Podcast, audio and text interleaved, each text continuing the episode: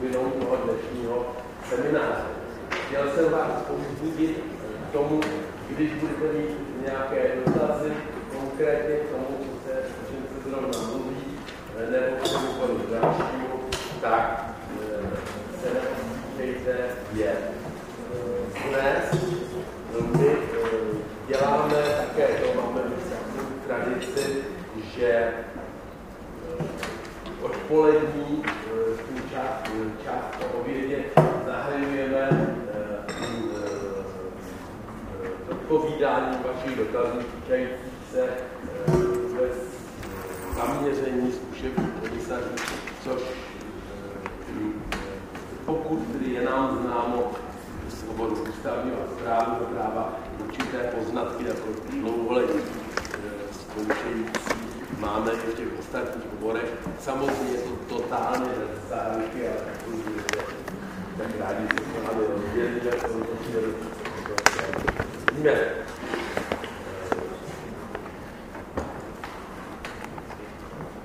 jinak děláme to většinou tak, že každý z nás mluví o nějakém tom oboru, který je bližší, ten druhý ho doplňuje. Samozřejmě, když je nějaká věc, kterou budete chtít osvětlit, nebo tak, tak se neostí opravdu důvěru to vystoupení té řeči přihlásit, měli se to osvětlovat hned, než se potom nějak vracet po další hodinu, od čeho se vlastně nějaký ten dotaz týká.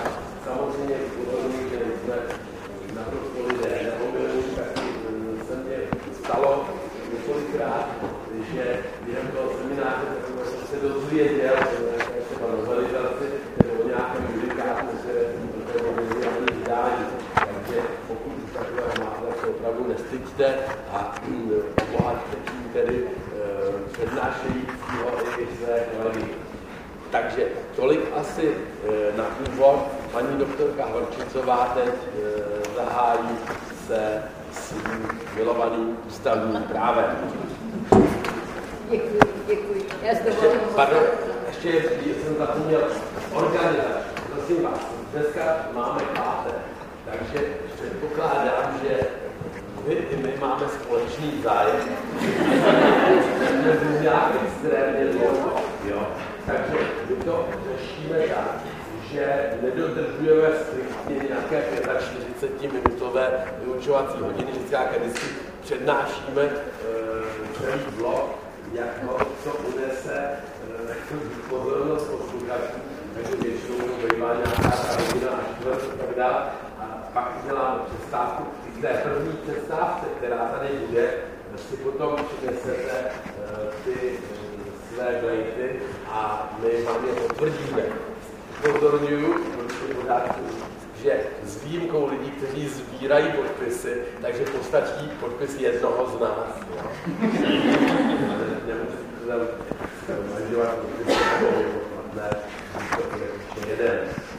No a chtěli bychom to udělat tak, že to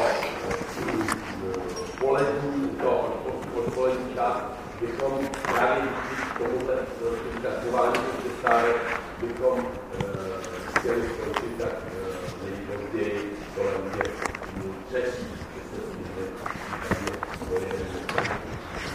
tak to už je opravdu všechno předávám to. Děkuji. Viktor Luhan sám za sebe neřekl, jak je pro nás velmi důležitý člověk, protože je mu paní volbách jsme si ho zvolili jako že má naše lektory všechny na starosti. Takže když je připomínka nějaká k lektorům, nebo jak bychom měli zkoušet, nebo co, tak mám tady hlavní osobu, mám tady sebe, já to No jinak, prosím vás, pěkně k tomu osobnímu řeknu, že jestli vypadáte jako vážný, ale obrací se to všechno v legraci. Já jsem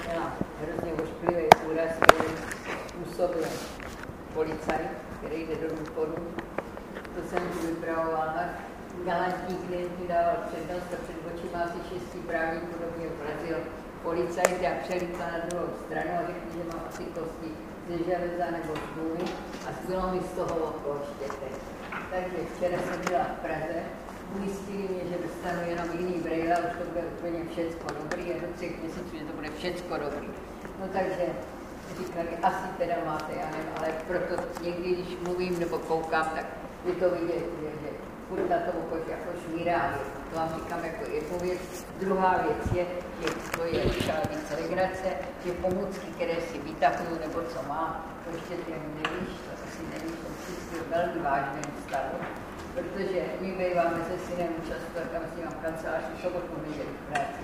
Byl v Chorvatsku, já jsem nešla v sobotu ani v neděli výjimečně do práce. V pondělí mě volají, říkají, tak úplně to tam máme velikou kancelář zemi, měli jsme 20 cm od koliku vrchu a všechno tady teklo přes naše. Takže já tam měla všechno připravené a to je všechno mokrý, hrůza, spisy, no nemáte, tak jsme sušili a do té sušej teď se koberce dneska. Tak jenom to vám říkám, kdybyste se nedivili, že mám u sebe takové některé orvaný věci.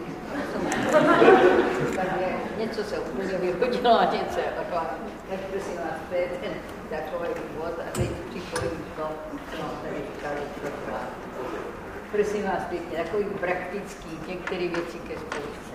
Jak víte, my z ústavního správního nemáte písemnou práci, ale nezažila jsem ještě, aby zkoušející z občana z trestu z obchodu, aby nezačal ničím jiným než hodnocení vaší práce, aby neřekl s tou prací jsem nebo nejsem spokojen a na ní naváže. Prosím vás pěkně, se svým školitelem si tu práci projděte.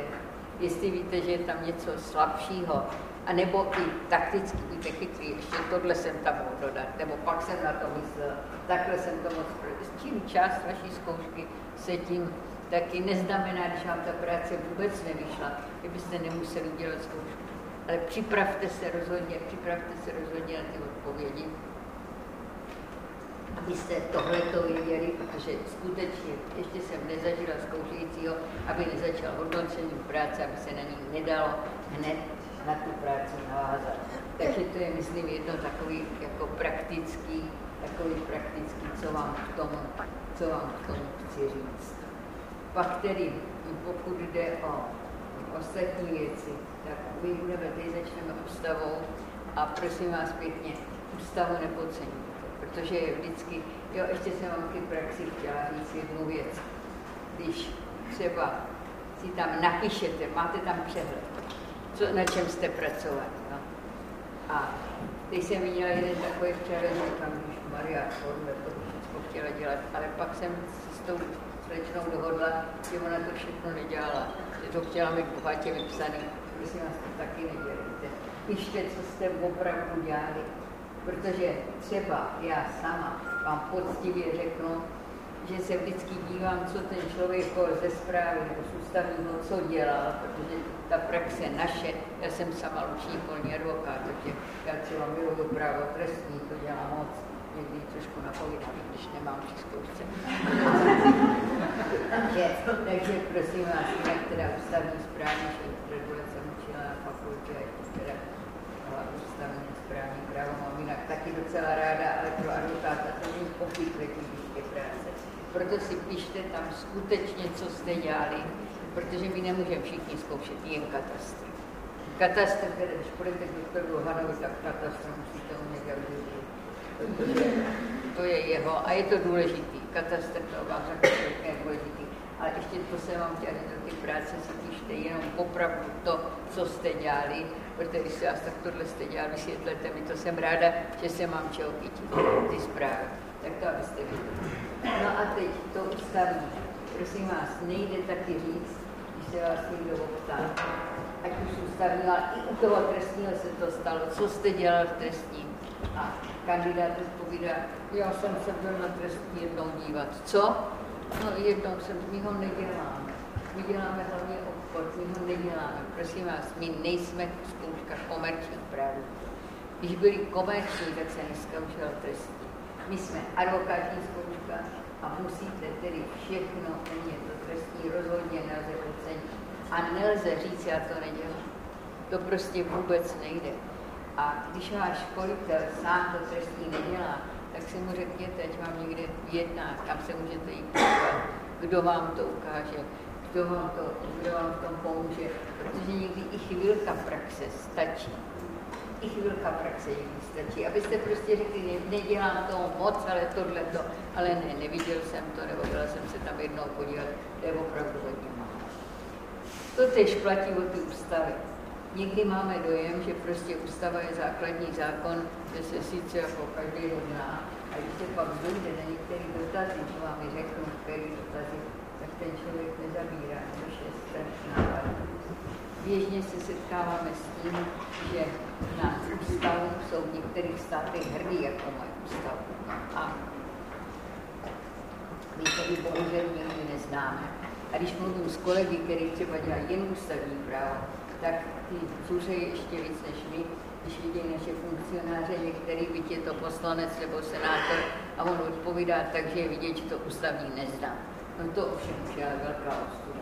Když nezná někdo, kdo podělá poslance, ať místní orgánu, nebo už vůbec nemluvím parlamentu, aby prostě neznal ústavu. Tak prosím vás pěkně, jistě nikdo od nás nechce, abyste vyjmenovali všechny hlavy a takhle za sebou a hlavy, ale musíme prostě vědět, je tam preambule, že je tam, je tam částí jednotlivých hlavy, abychom něco o tom věděli. Ta struktura, že je 8 hlav, 13 článků, no takhle vás nikdo neskouší, co vás budeme zkoušet, co vás Jinak, když se optáme, co je to ústavní pořádek, skutečně to je výraz, který vnesla vlastně ústava, ústavní pořádek. A i když přímo není takto definován, tak z článku 3 ústavy nebo článku 112 si dovolíte, co to je ústavní pořádek.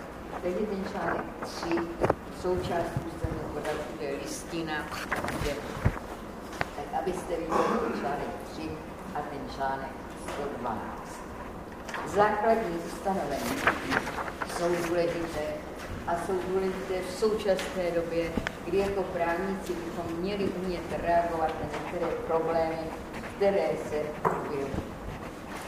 Republika, že je svrchovaný, jednotný, demokratický stát, to bychom všichni měli dělat, že dodržuje závazky, které pro něj vyplývají i z mezinárodního práva. To je taky třeba vědět. No, mluví se o tom, jestli referendum, jo, nebo ne, prosím vás, už ústava v článku 12 otevírá vlastně možnosti referendum, protože říká, ústavní zákon může stanovit, kdy lid vykonává moc přímo. Takže to vlastně umožňuje referendum. Nezapomeňme na to, když tvrdíme, že jsme demokratický stát, nebo jsme přesvědčeni, že jsme, takže každý občan může činit, co není zakázáno, a nikdo nesmí být nucen činit, co zákon neukládá. Takže to jsou základní věci, které bychom měli vědět. Základní práva jsou pod ochranou soudní moci. Nezapomeňme na to, co je politický systém, že politický systém je založen na dobrovolné, volné soutěži politických stran, ale respektující základní demokratické práva principy. Tohle jsem jeden mladý kolega ptal, proč zakážou tu nebo onu stranu, proč to nepustí.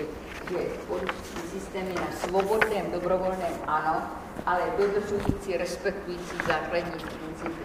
Tak tohle to, abychom věděli. Když budeme hovořit, což budeme hovořit, pokud někdo bude, tak se k tomu asi dostane já mám ty obce ráda. Proč mám obce ráda? To je praktický pro advokáta. Když budete působit, jestli jste někdo ten luční polní jako já, já jsem to sice moc krát odmítla, když mi řekli, abych trvale zastupovala obec, to nechci. Té na to nemám čas, obecně nebavím tam sedět na schůzích a takhle se je s tím spojeno. Ale velmi často musíte radit ty obci, musíte jí pomáhat. Takže proto je důležité, abychom pak věnovali zákon obcí pozornost. Ale když dostanete otázku obce, tak nezapomeňte, že už článek 8 říká, zaručuje se samozpráva územních samozprávních celků. Zaručuje samozpráva územních samozprávních celků. To už vyplývá článku 8 ústavy. Dále je důležité to, že ústava může být doplňována či měněna pouze ústavními zákony. Vy víte, že těch novel, kolik už teď bylo do roku 12,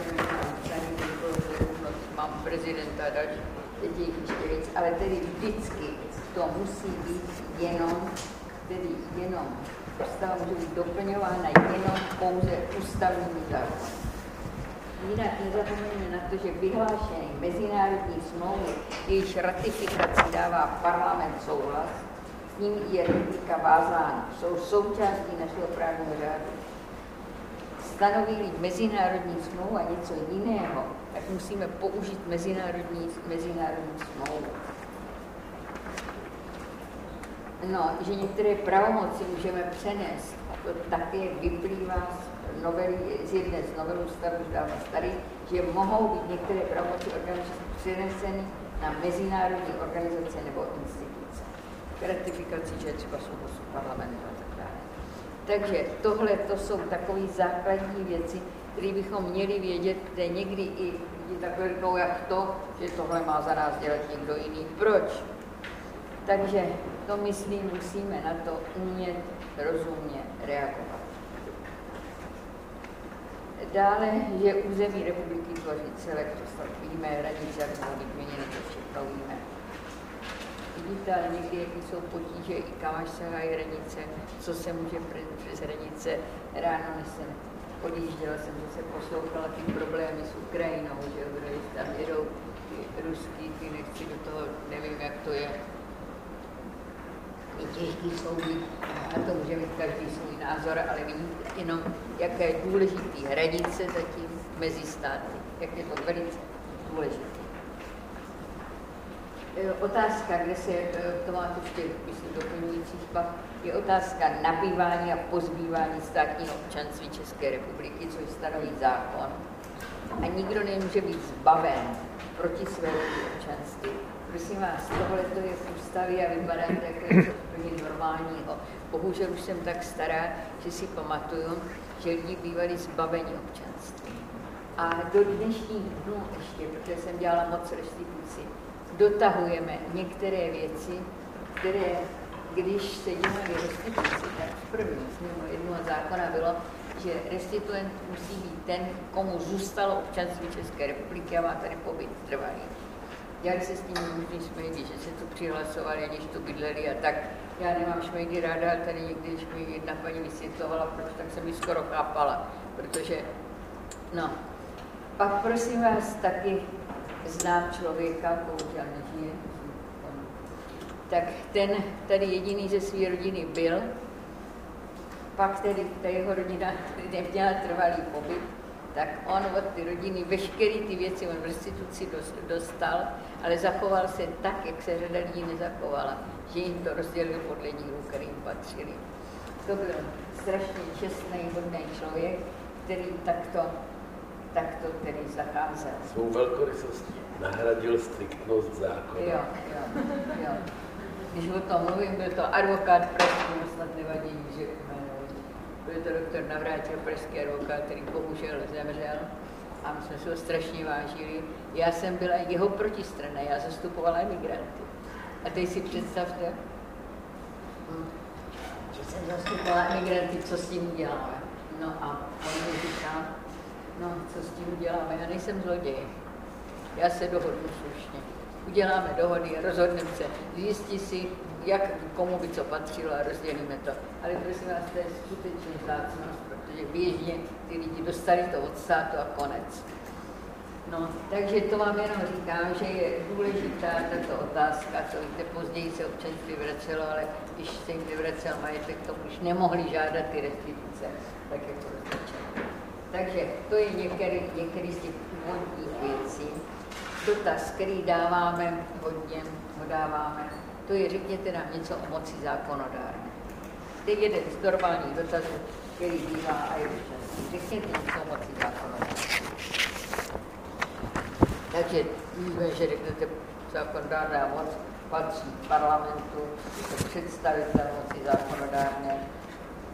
No a teď tedy, že, že se skládá svou komor poslaneckého senátu, doufám, že nikdo nesplete, kolik je tam členů, že to je taky kdysi stalo, už se snad přestalo, že někdo zapomene, že Senát má 81 senátorů.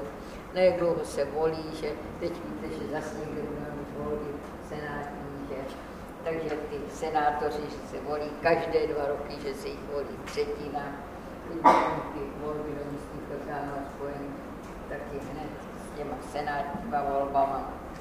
Tak toto, abychom skutečně věděli, tedy volby do poslanecké sněmovny, že probíhají vydání senátu. To máte v tom článku 18, to jistě víte taky, že volby do senátu nakladí na základě všeobecného, rovného práva a že je tam jiný systém, pokud je senát a jiný, pokud je volby nebo parlament, to je ten článek 18, musíme pořádně vidět. Jinak, že do poslanecké sněmovny se volí od 21, do senátu od 40 let. Tak tohle je taky dost. Tohle se mě ptali, jestli mu není ten, ten rok. Jo, se ptal, on bude až na Vánoce, to nevadí. Ten rok, aby mu bylo 40 let. Teď, jsou některé ty funkce, jsou neslučitelné, tak pak, že poslanec složí slib při první schůzi do poslanecké sněmovny, tohle snad víme. Pak nezapomeňme, že od roku čtyři jsme občany Unie, že to máme od 1. května 4 je státní občan České republiky, také občanem Unie. Tak vám to možná nic neříká, a když mluvím o těch klientech, který jsem zastupovala žiju v zahraničí, tak ta kolegyně jedna přišla a říká, to je prýma, já dneska jsem občan Unie, už to všechno můžu. Na rozdíl od mých příbuzných, který jsou teda v část, státě, který občan Unie není. No takže vidíte, že my si to někdy, pokud zrovna nejde ven, ani neuvědomujeme, ale je to, je to tedy také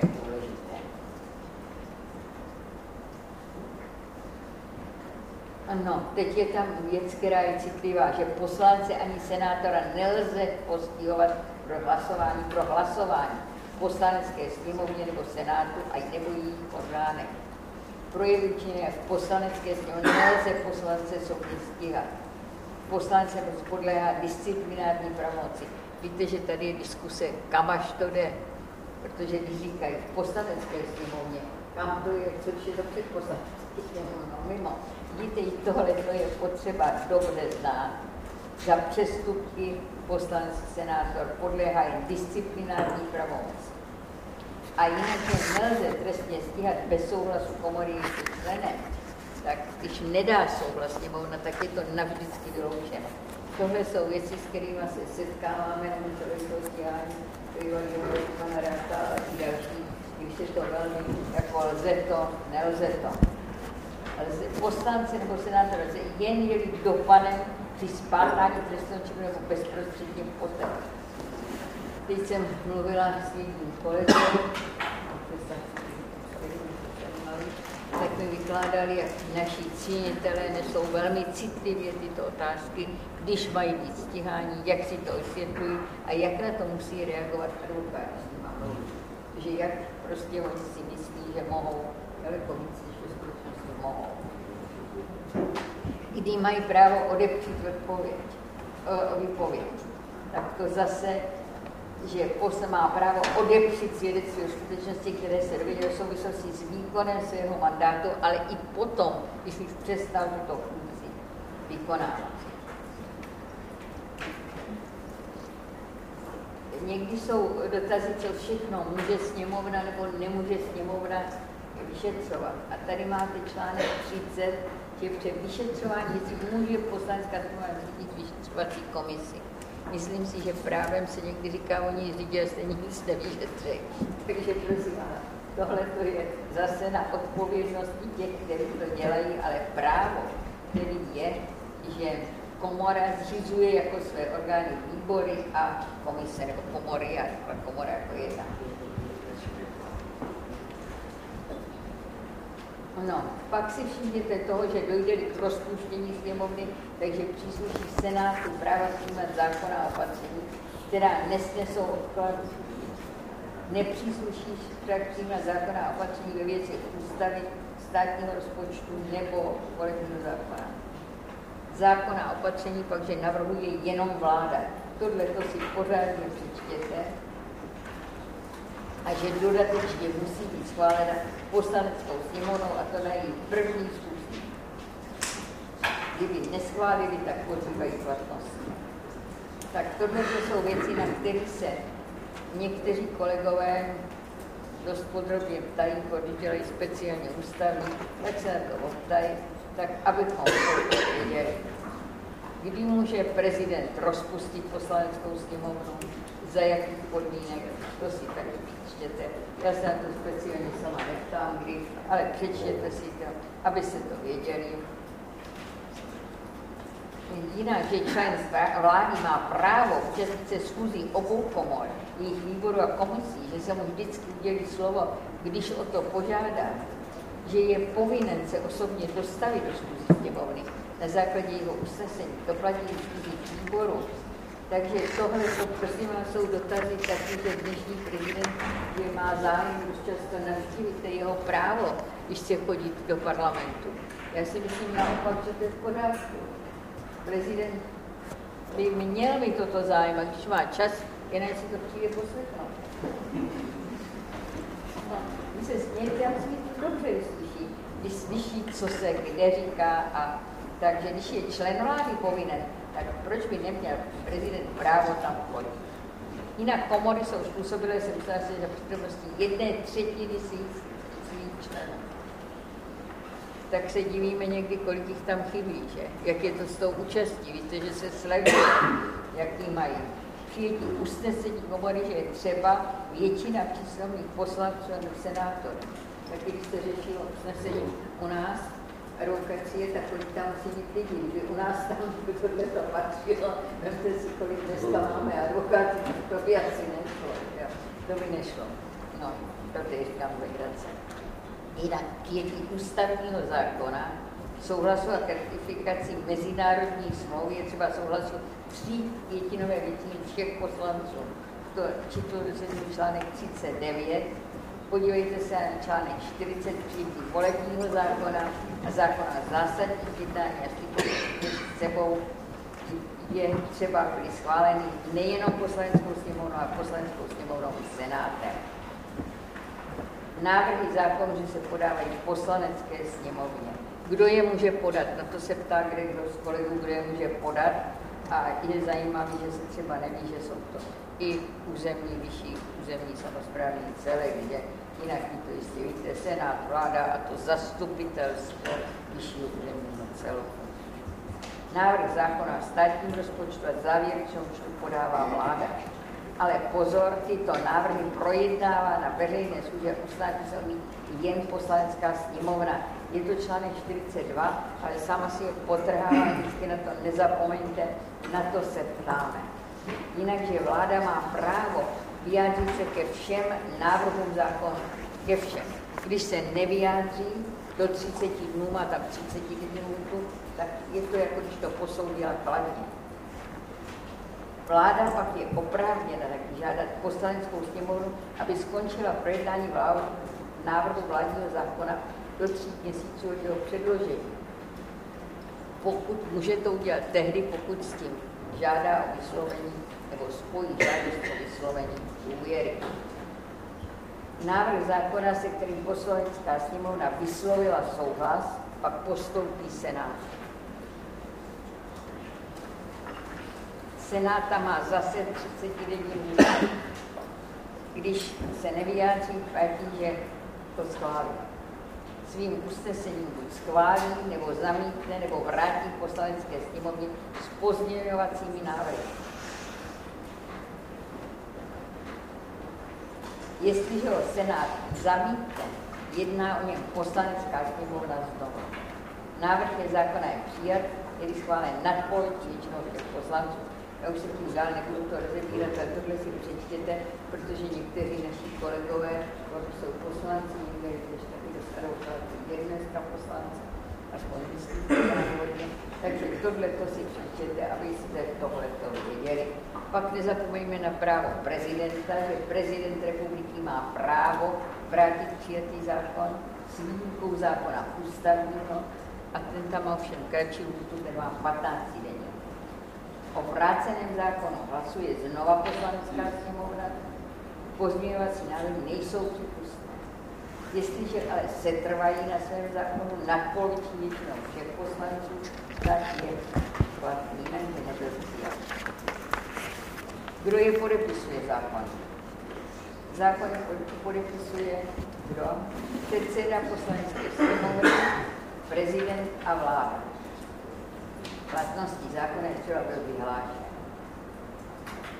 No, jinak ještě, že každý má právo interpretovat právo, tak prosím vás, tohle to jsou věci, které říkám podle těch článků, zdůrazňuje proto, protože moji kolegové, teď když jsem s ním mluvila o tom, co budou zkoušet, tak říkají no zákonodárnou moc určitě. Že o tom se teď mluví, že se přicházíme do voleb, tak to určitě zkoušet bude. No, přecházíme do partie prezident republiky. Prosím vás, já si vždycky vzpomínám a když si jsem z toho i hodně citovala, protože já si velmi vážím pana doktora Rycheckého. A Rychecký dávno, já to mám tady napsaný, 15. února 93, tam říkal, to bylo velmi zajímavé tenkrát, že z ústavy vyzařuje úsilí o eliminaci neduhu parlamentní demokracie, nevyváženosti moci výkonné ústavní a tak dále. A teď říkal všem, teď jsme udělali v ústavě jednu věc, že tam převažuje ta moc výkonná. To je prostě, vy to rozvádí, no, celý nebudu říká, to je jeden dostatek. Pak tam ukazuje na nedomyšlené postavení Senátu. A to by taky bylo potřeba. Ten Senát prostě odsouhlasuje zákony, když dá se přehlasovat. Tak tam na to Rychecký už tehdy, už tehdy ústavní kompetence, že jsou ne dotažené teď říká vláda, že se často mluví o vládě, ale že se musí dívat, že je to vláda jako celek a že někdy tu moci usurpuje trochu předseda, výraz nepoužil a podobně. Jinak, že se stala vláda vlastně nejsilnějším článkem a to, že také není vždycky tak zdravý, že tam musí být vyváženost mocí zákonodárné a výkonné. No, o ústavním pořádku, jenom tím si říct, že už v roce, už tedy před těmi moc lety, v roce 93, tam doktor Rychecký upozorňoval na řadu nemocí, některé se opravily, ale řada jich myslím zbyla. Dneska se k tomu že to opakovat.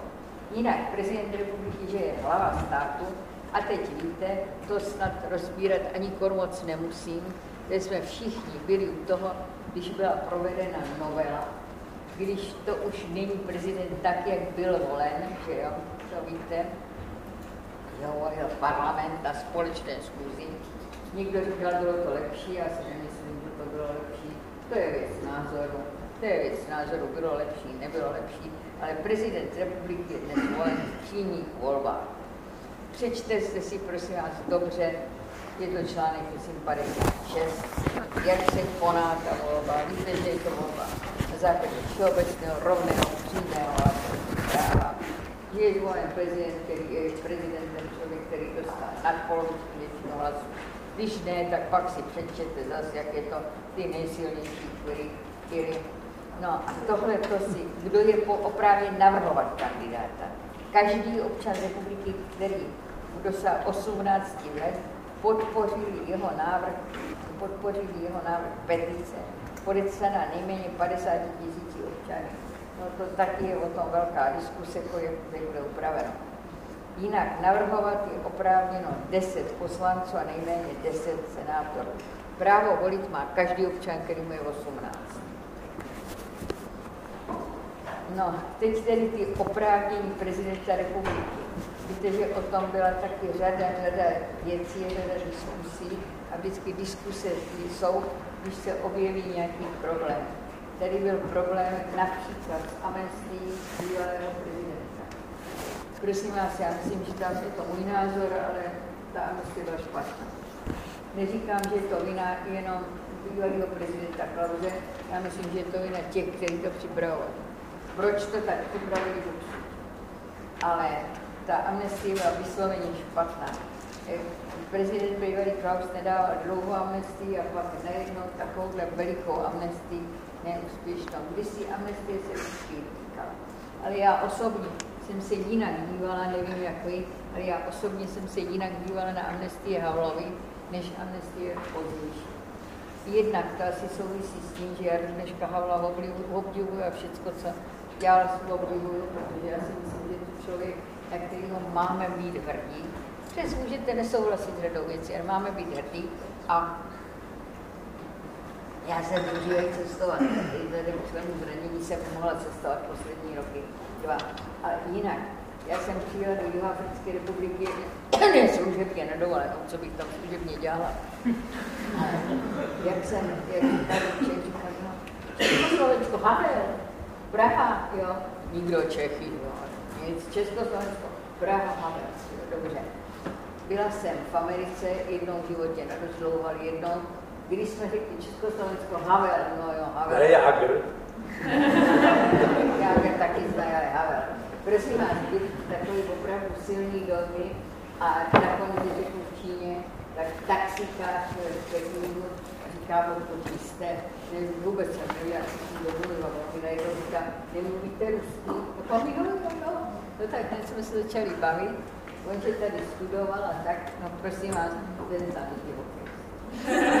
to jo, já bych neřekla s tím, já když jsme taky na tom Za prezidenta by ho nevolila, já proti němu nic nemám. Já myslím, že takových lidí to měli mít, že to dobrý. No, takže prosím vás, tý, ta amnestie byla jistě otázka. Byla jistě otázka. Nevím, jestli má pan prezident dnešní pravdu, že by ji vůbec neviděl. Taky nevím, nevím, jak se sledovali to, že jmenuji, nemenuji profesory to já myslím, že je trochu právo prezidenta, tam bych s tím skoro nesouhlasila. Já tam nesouhlasím s jinou věcí. A ta se taky někdy objevuje. Ono je trochu zajímavý, jsem potom mluvila s jedním profesorem, který moc učil v USA, tak ten říkal, no, u nás je profesorem této školy, ale ne všech. Když to u nás, když někoho jmenuje, já nevím, jestli se někoho dotknout, tak pak je profesorem všech škol. To je všechno otázka. To je všechno otázka. Takže a ovšem myslím si, když je to normální habilitační řízení, že je to takový dobrý To si třeba ještě nějak rozmyslet. No, pak prosím vás, jak tady byly změny některé, na ti se podívejte, tam třeba bylo, že prezident republiky odpustí zbytkové tresty uložené soudem nařizuje, aby se trestní stíhání nezahajovalo, když se nepokračovalo, jak víte, tady je ta změna, že nařizuje, aby se nezahajovalo, bylo by zahájeno, se nepokračovalo. No a teď já bych teda tu amnestii nechala, když pan prezident u ní nestojí, zatím on má, a je to otázka. Jinak bych upozornila na jednu věc. Prosím vás, toho si všimněte, že okolo toho diskuze, tak to mě vždycky rozčiluje. A vás jistě taky. Že rozhodnutí prezidenta republiky vydaný podle odstavce 1 a 2, tedy myslím článku 63, co všechno prezident tady dělá, co může dělat, že vyžaduje ke své platnosti spolupodpis předsedy vlády nebo jím pověřeného člena. Tohle je velmi, velmi, velmi důležité, za rozhodnutí prezidenta republiky, které vyžaduje spolupodpis předsedy vlády nebo pověřeného člena odpovídá vláda. Prosím vás, tohle to bych skutečně potrhla, protože si myslím, že by žádný prezident, když odpovídá vláda, pardon, předseda vlády, neměl rozhodovat sám, rozhoduje vláda. A ta vláda odpovědnost. Takže tohle je taky to, co tam vždycky zdůrazňoval, že odpovědnost má vláda jako kolektivní orgán. A my to tady máme. Ale obvykle pak amnestii udělal Klaus, amnestii udělal Havel. Nik to není pravda. Tam odpovídá vláda. Za odpovědnost tu nemá jenom Klaus, tu má celá vláda. Takže na tohle se prosím vás pořádně podívejte, abychom my jako právníci nebo když budete někde sedět dneska před volbama v místních orgánech, abychom reagovali správně. častá otázka mých kolegů taky bývá, řekněte nám něco o vládě. Tak vláda, víte, že je vrcholným orgánem výkonné moci, že si vláda zvyšili předsedy a ostatní členů nebo jiných. No, já bych tady byla velký dotaz od toho, kdo se stane předsedou vlády a jak. Jestli to musí být ten, kdo vyhrál volby. Jestli když vyhrál volby, jestli ten předseda se stává premiérem. Prosím vás, tady kdysi dávno, to je opravdu dávno, se připravovala novela, kdy bylo řečeno vítěz voleb a když ne, tak ten druhý. On tak, tak tohle se nikdy neprošlo. Prezident nemusí tohoto člověka pověřit. Může kolik, kohokoliv jiného. Ale domnívám se, že každý soudní prezident je toho, u koho má naději, že to projde. Protože když já tam jmenuju někoho, já nevím kdo, předsedou velmi slavé strany a tam málo poslanců, tak není naději, že to projde. Takže tento návrh, aby byl nejdřív jmenován předseda vítězné strany, padl. To je neprošel, tak byl jen návrh a neprošlo to nikdy, ale mělo by to tedy být rozumně dělat. Předsedu vlády jmenuje tedy prezident a na jeho návrh ostatní členy vlády pověřuje je řízení ministerstva nebo jiných úřadů. Pak, že vláda přistupuje do 30 dnů a tohle to, to všechno víte. Když jim není vyslovena důvěra, tak jak je víte, jak to, pak se jmenuje nový, pak když to není po třetí, takže to dělá Senát, tam byl boj taky o to, o to jmenování, že? Protože pak tedy, když to neprojde, takže předseda vlády jmenován na návrh poslanecké sněmovny, proto byl velký zájem o to, kdo bude předsedou poslanecké sněmovny. Vidíte, jak to souvisí se vším. No, vláda nežádá po předložení důvěry, to jsem říkala. Jinak předseda vlády podává demisi do rukou prezidenta republiky. Ostatní členové podávají demisi do rukou prezidenta republiky, ale prostřednictvím premiéra, tedy prostřednictvím předsedy vlády. Takže jinak, že vláda rozhoduje bez sboru, je tady potrženo. Přijetí usnesení třeba souhlasu většinu všech jejich členů. Dost dobře nechápu a nemůžu jmenovat, jsem o tom mluvila dost vysoce postaveným člověkem, říká, je velmi nerozumný, když ten premiér nemá takový kontakt, aby to měl předem projednaný, aby to prodiskutoval. Je vláda skutečně rozhoduje bez Předseda vlády organizuje činnost vlády, řídí schůzy, vystupuje jménem a tak dále. Předsedu zastupuje místo předseda nebo jiný pověřený člen. Vláda provedení zákona jeho, jeho mezí je oprávněna vydávat nařízení. Nařízení pak podepisuje předseda vlády jejím pověřený člen. Tohle to přímo vyplývá z ústavy a o tom bychom měli něco vědět. No, teď je tedy zajímavá otázka, že ministerstva nebude řešit jejich stanovy zákonem. Dneska je ta zajímavá otázka o tom úředníku, jak to bude zapadat. Prosím vás, to není tak moc nová otázka. Tím, že jsem velmi stará, si pamatuju řadu věcí, No a dokonce jsme kdysi publikovali, co to je státní tajemník, jak se dostává do funkce státní tajemníka, to je moc věd, je, je moc let dlouho. Ale je to otázka tedy, jestli potřebujeme další úřad a dalšího nějakého šéfa toho, jestli to potřebujeme. To se musí velmi zodpovědně posoudit. Já souhlasím s tím, že potřebujeme mít upravenou postavení státního aparátu. Protože když jsme u nás studovali postavení státního aparátu, tak jsme jednak brali v úvahu dávno, kdysi, a co o tom mluví, ten kariér systém, myslím ten francouzský vlastně, nebo tady byl rakouský, jak chcete, a ne ten volně přeloženo kořistnický, který byl, že a rozdíl byl v tom, že když je to tehle ten systém, který i dneska v těch návrzích vlastně aby to byl člověk kvalifikovaný, teď jak se tam dostane, jestli je to určitě přejímání, tak a pak jak postupuje, jak postupuje, tak? jestli tam jsou leta, postupuje automaticky, nebo jestli tam ověření způsobilosti, to je velice důležité. To je velice důležité. Já se domnívám, že by ten aparát měl a politický to je těžký, ten člověk absolutně politický neuděláte, ale je asi těžký, aby tam bylo to zastoupení jednotlivých. To je opravdu těžký. Ale rozhodně by měl státní aparát být stabilní, měli by tam být kvalifikovaní lidi, lidi, kteří podle let postupují v tom kariér systém bylo, že museli mít praxi a postupovali zkoušky a leta.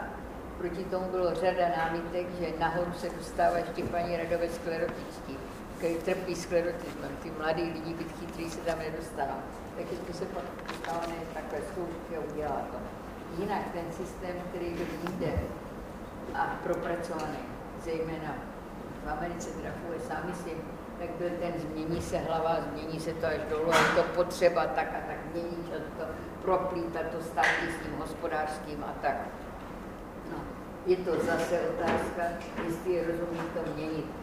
Já jsem na to četla moc takovou, takovou hezkou práci a v té práci byl zodpovědaný dotaz, co je nejdražší, nebo co je problém, když se mění aparát. No a víte, že odpověděno to bylo zajímavým způsobem. Já to řeknu na příkladech, když budete potřebovat něco třeba na ministerstvu financí a budete s nima dlouho spolupracovat, zná tam nějakou osobu, tak ji zavoláte a řekněte, prosím tě, Jano, tohle řeším, kam mám volat, co mám udělat. A ona vám zase odpoví. Když tohle to nefunguje, mění se, tak to musí jít nahoru ministrovi dolů, než to přijde, zase takhle k vám přijde dál. Takže oni prošli tím, že změny, hluboko zasahující změny jsou nejdražší věc, která může být a že je velmi škoda odstraňovat chytrý kvalifikovaný aparát. Že má být zaplacen, že má být odměňován, nevázat to tak přísně na leta, ale na kvalifikaci. Praxe že by měla být, ale nevázat to tak. Takže vidíte, teď ten aparát se zase prolíná. No já o něm všechno čtu, že jsme na tom leta dělali, ale to nebude ke zkoušce, že jo, to jenom se optáme státní aparát. Jak. Prosím vás, další otázkou je moc soudů. Na to se všichni ptáme. Moc soudů. Slyšet, to vypadáme nezávislé soudy. Teď se optáme, jsou soudci, musíme slyšet, že jsou nezávislí. Jejich nestrannosti nikdo nesmí ohrožovat, víte, jak někdy jsou s tím problémy. Já věřím, že máme řadu soudců, oni mě ani neplatí, ani mě tady neslyšejí, ale já věřím, že máme řadu soudců. Naprosto spravedlivých, řadu z nich mám jako kamarády, velmi dobře s nimi vychází, když tím tykáš, jak tě by to zamítne. To nesouvisí s tím, že, ale věřím, že máme řadu lidí, absolutně dobrý, schopný. No, to se nikdy stane, že se to naruší, vidíte, to je v každé profesi. Ale tedy zásadně soudce musí být nezávislý, nestranný, nikdo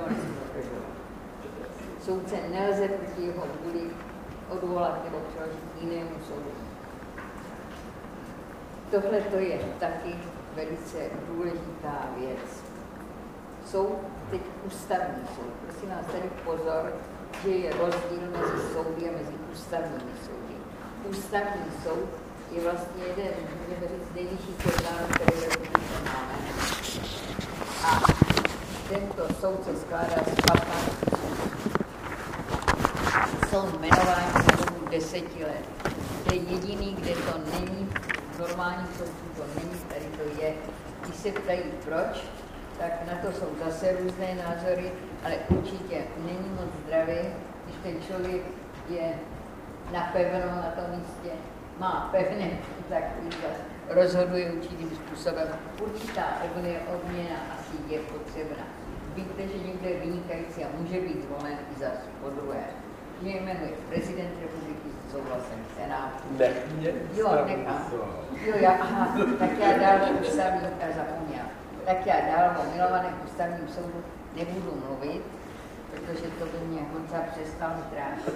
Tak ne, o ústavním soudu dál nemluvím, taky, ale já nebudu mluvit ani o jiných. No, prosím vás, jeden dotaz. Nejvyšší kontrolní úřad, to si všimněte, že nejvyšší kontrolní úřad je nezávislý, vykonává, měl by vykonávat kontrolu hospodaření se státním majetkem, plněním státního rozpočtu prezidenta a viceprezidenta že jmenuje prezident republiky na návrh poslanecké sněmovny. To zase vidíte, jak je to vysoké postavení. A to jeho postavení takže jmenuje zákon. Tady o nejvyšším kontrolním úřadě jsme se na někdy ptali, a to nás koukali, jako si ani toho ústavě nevšimli.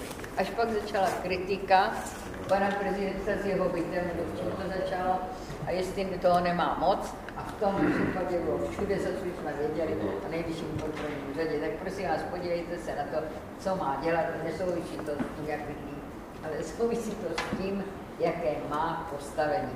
Stejně tak je zvlášť šestá hlava věnovaná České národní bance, kde je zas jenom jeden paragraf. Jedna hlava, jeden paragraf. No, takže je to ústřední banka státu. Víte, dneska jsou taky určitý problémy s tím, no ale je to naše ústřední banka státu. Pozor teď územní samozpráva. Hlava sedmá územní samozpráva. Když jsme začali mluvit, tak jsem říkala, ta územní samozpráva, jak bude mluvit o obcích, tak můžete připomenout, že je to článek 99, nemusíte třeba číslo to znát, ale hlava 7, že to je, že abychom věděli, že naše republika se člení na obce, které jsou základními územními samozprávními celky a kraje, které jsou vyššími územními samozprávními celky. Obec je vždy teda součástí vyššího územního samozprávního celku. Teď se optáme, čím je obec zpravována, že zastupitelstvem, že jsou to veřejnoprávní korporace, které mohou mít, mohou mít vlastní majetek hospodaří podle vlastního rozpočtu. Stát do ně zasahuje, jen je-li to nezbytně nutné a způsobem stanoveným zákonem. Členové jsou voleni tajným hlasováním na základě všeobecného rovného přímého hlasovacího práva. Teď to zase zažijeme. No, působnost zastupitelstv může být upravena jenom zákonem. V čem rozhoduje zastupitelstvo, zase tady ty základní věci jsou v tom článku 104, jinak budeme o tom ještě hodně hovořit, takže teď bych to nerozváděla. Chci říct něco k ústavě? Mám tady několik doplnění. Eh, jednak eh, začnu tak nějak ze široka. Dost často si, když mluvíme s lidi, s lidi kteří se připravují na advokátní zkoušku, nebo lidi, s lidmi, kteří ji absolvovali, ptáme se, jako, jak se jim připravovalo na ty jednotlivé předměty, tak ústa slyšíme na adresu toho našeho oboru ústavního a správního práva. Je toho strašně moc, nedá se to pořádně naučit a člověk neví, co kdo se dá. Naprosto teda souhlasím, nemáme s tímhle s tím nějak zásadně hnout, to je zkrátka realita. To správní právo obecně, když se tomu ústavu přidá, to je zkrátka tak rozlehlý prales, že e, nelze o nikom spravedlivě umět.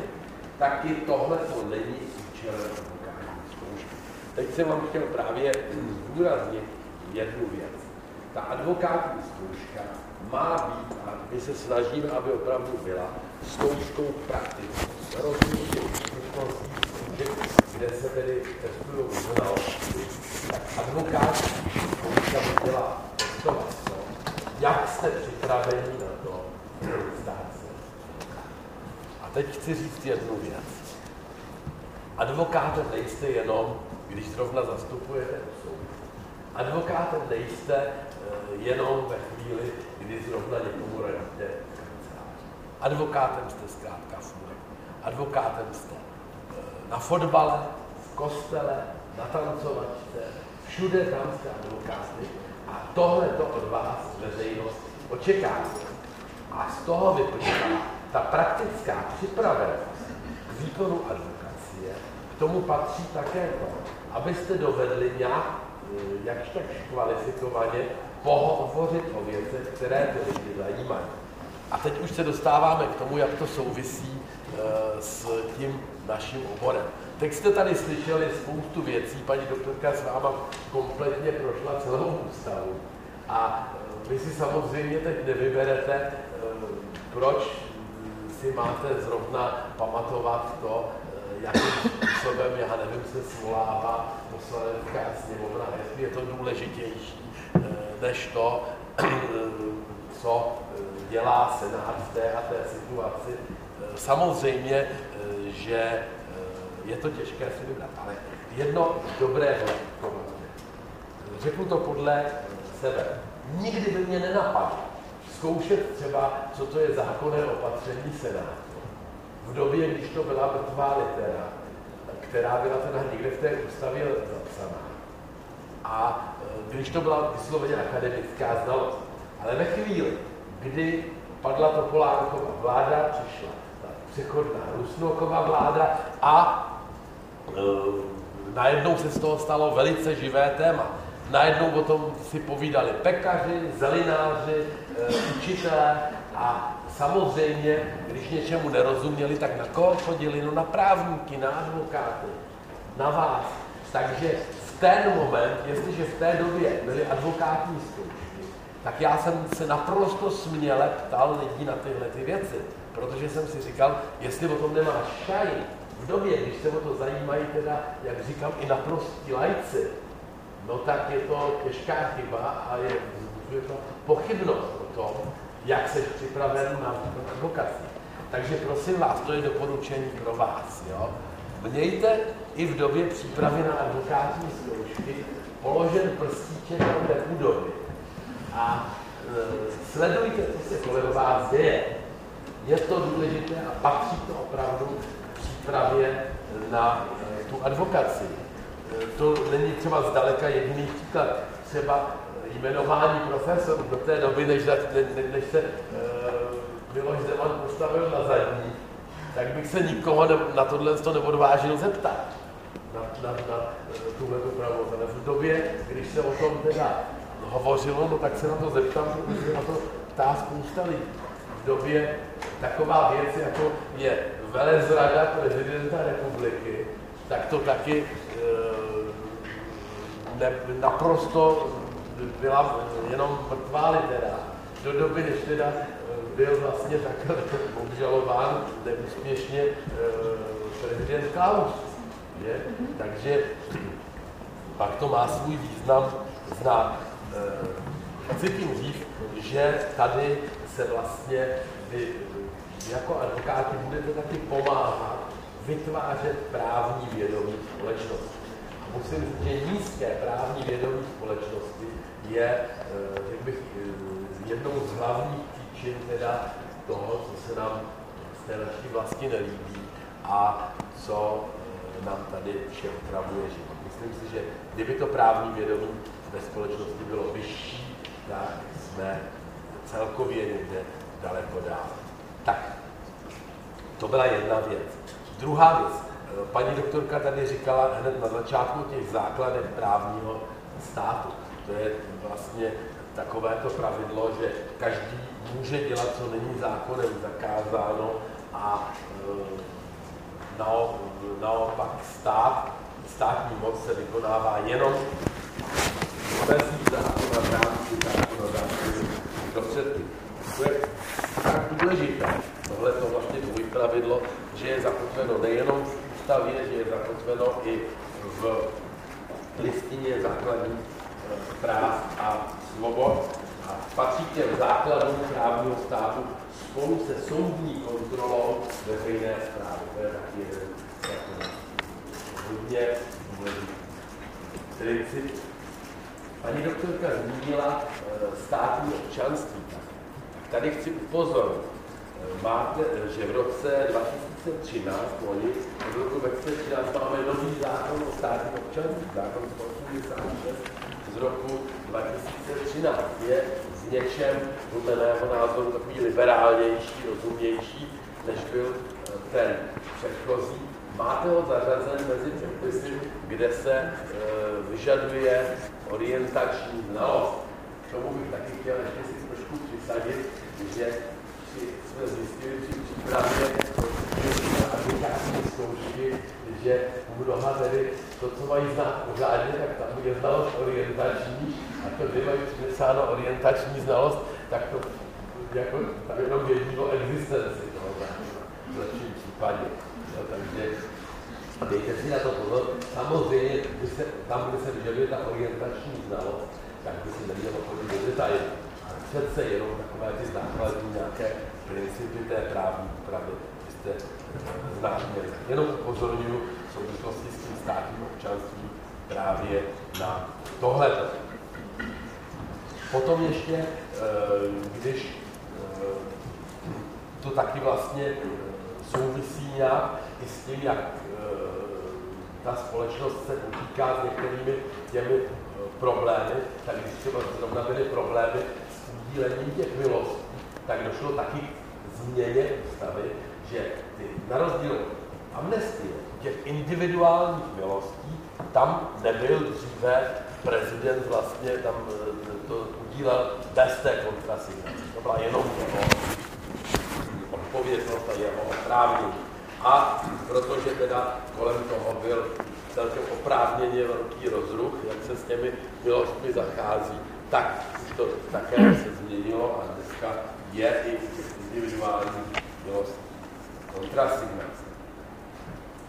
Poslední připomínka, kterou mám, se týká soudní moci. Já jsem paní doktorku tak jako zarazil, že jsem, se, že jsem si jako hájil ústavní soud, který, o kterém budeme mluvit za chvíli, že potom neřekla o soudní moci, tak potom málo, něco málo řeknu já, tak pokud se týče těch obecných uh, soudů, tak tam uh, se dost často ptáme u zkoušek uh, na tu soustavu soudu, abyste to věděli. A abyste to věděli taky docela prakticky, když tam jsou uh, některé, některá taková označení, která by mohla někoho zmást. Ku příkladu to, že městský soud v Brně je vlastně okresní soud, to městský soud z Praze vlastně krajský soud. Jo. Dále další taková věc, kterou je dobré si uvědomit, pokud se týče vrcholu eh, té soustavy, tak tam, že vlastně jsou dva, dá se říct, rovnocené vrcholy, to je nejvyšší soud a nejvyšší správní soud. Takže tam není mezi nimi naprosto žádný vztah nadřízenosti, podřízenosti, je tady rovnost. Eh, důkazem toho je třeba to, že když jsou některé ty kompetenční spory, eh, jestli ta věc patří do správního nebo do obecného soudnictví, tak eh, tam rozhoduje zvláštní senát, složený ze tří soudců nejvyššího soudu a tří soudců nejvyššího správního soudu. Takže ti se vždycky nějak nehodu, a i to je vlastně takovým řekl, symbolem té rovnosti těch dvou vrcholů soustavy. Eh, to, co říkala paní doktorka na začátku o nezávislosti eh, těch eh, soudců, tak ta je dána také tím, že soudci obecných soudů jsou jmenováni bez časového omezení. Tam to omezení potom je jenom věkové, no a samozřejmě taky kázeňské, že v důsledku kárné e, odpovědnosti může být ten soudce vysvlečen z taláru. Ano. teď velmi diskutují soudci, teď jsem zrovna hmm. o tom, že se nenechávají dělat předsedy. Třeba předseda soudu byl, já nevím, 15-20 let, to tak dlouho dělala, to dneska už je snaha, aby i tady dokázal některým způsobem to měnit. Dokonce už tam mají nějaké takové pokyny, jo. Takže aby tím někdy je, co provedl, se mě tu ptali, co provedl, že provedl, to dělá předsedkyní vůbec nic. Bude do budoucna bude pravidlo, že po pár letech se vystřídají. No, ale zatím teda to dlouho, dlouho to fungovalo takhle. připravte se na to, že u advokátních zkoušek se vás klidně může někdo zeptat na, jmenová, na to, kdo a jak jmenuje předsedu soudu, teď, protože určitě ani vám neumíte teď ty tanečky kolem e, jmenování předsedy krajského soudu nad labem, které vlastně nejsou ještě ukončeny a možná, že zrovna v době, když budete k advokátní zkouškám, tak bude tahle záležitost vrcholit. K té soudní moci ještě jeden takový apel. Prosím vás, já se někdy setkávám i, eh, a vím to tak nějak od klientů, s tím, že e, lidé je zkrátka panuje takové přesvědčení, který ho bohužel někdy utvrzují. Teď tam je to všechno podplacený, nemám vůbec šanci e, dohledat nějakou tu spravedlnost a tak dále. Jo. A e, musím říct, že e, dost často tuhle z toho, já můžu říct, nechutného triku používají kolegové advokáti, kteří třeba tomu klientovi nějakou věc prohráli, buď svojí nešikovností, nebo protože neodhadli, že to je prohraný od začátku a neřekli tomu svému klientovi, hejte, nechoďte do toho. Takže když potom jako dostali na strach, tak říkají, to to víte, je to všechno podplacené. Prosím vás, nesnižujte se ničím. Samozřejmě, já nejsem takový naivka, abych si nemyslel, že se to nemůže stát a že mezi eh, našimi soudci je to, je to Ale jsem hluboce přesvědčen, že je to naprosto menšinová záležitost, že většina eh, těch lidí chce soudit férově, samozřejmě někteří schopněji, někteří méně schopněji, ale e, tak, jak je to v té naší profesi, že, ale e, myslím si, že velice vlastně podkopáváme e, jako e, pozici že budeme takhle mluvit o soudní moci a abych to jenom doplnila, mě přímo přišla ženská, hmm. doprovázela, ještě teď, protože to pošklivě řekla, mým klientem a mě slavoval a povídá, paní doktorko, podívejte se, tohle to dáte, teď mi řekla, komu, jako, co, co se to pletete, co to takhle vysvětlila, jak ten, ten člověk se nechá podplatit, jak ona ví, že rozhodne to a to, rozhodne o děti, rozhodne o rozvodu, rozhodne o majetku, všecko do hodiny. No a když chvilku ještě paní, co děláte, když jsem tak ještě řekla, tak moje asistentka říká, že jsem tě neviděla tak naštvanou. Já jsem vylítla, otevřela dveře a vyhodila jsem. Ale vyhodila jsem ji tak, říkám, tohle u mě v kanceláři se nikdy nevozilo. Jestli o tom víte, tak udělejte trestní oznámení.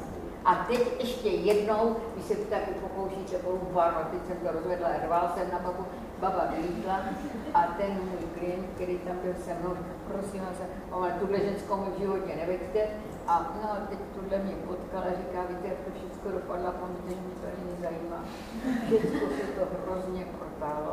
Všechno, co jste řekla, tak a tak. My jsme zaplatili, teta to se, o, ať teta platí, co chce, jedno, co teta platí, ale tak víte, je dobrý, ale autoritu vám to zvedne. Když se prostě takhle zachováte, to se hned dovědět.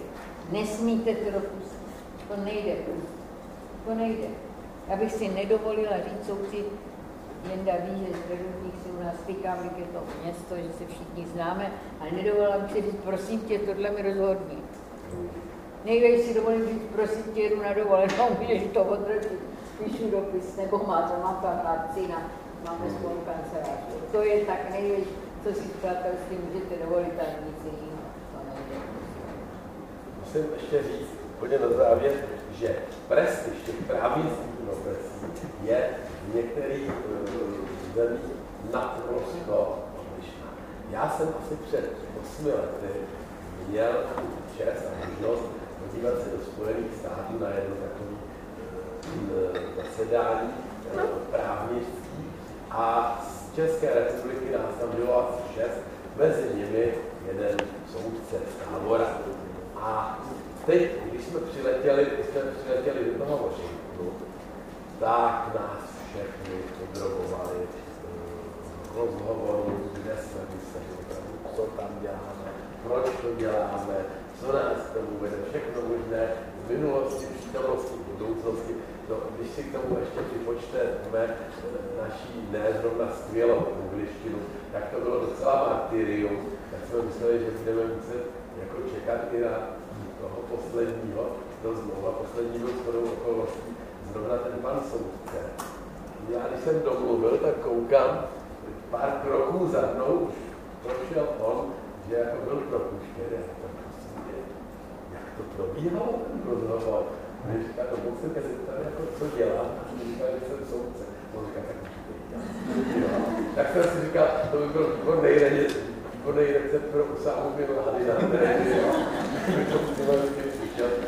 Navíc se ho zkrátka neptal, jo? To bylo, to bylo tam opravdu prestiž eh, i, já nevím, v novinách, jo, když se vyjadřují lidi, kteří se šíleně jako poškozený nějakým soudním výrokem, tak řeknou, no, myslíme si, že pan soudce nevzdal v úvahu veškeré aspekty. To je maximum, co si dovolí ale tak jsem si říkal, to ty, ty naši soudci určitě tiše zálidí. No, a zase za druhou stranu teda musím říct, že pokud se týče prestiže advokacie, tak tam jako eh, je to přesně naopak. Tam je prostě na No ale tady taky všude. Tady, tady. tady taky všude, ne? Když ještě mluvíš o tom, tak jsem tam měla toho velmi starého klienta, nejstarší klient, který byl ve státu 104 letech. A ten, když byl u nás, to bylo něco přes 90, tak jsem mu říkala, no tak tady, co sedíme v té soudkyně, a on říká, to je mladá dívka. To si vůbec neumím představit, je možné, že to mladá dívka by byla soudkyně. A ta autorita je tam skutečně ale veliká. Ta autorita je v tom Přátelé, je, už jsme vás tady opravdu těch avizovaných hodinu až trápili, takže vyhlašuju čtvrthodinovou přestávku a během, prosím vás, my vám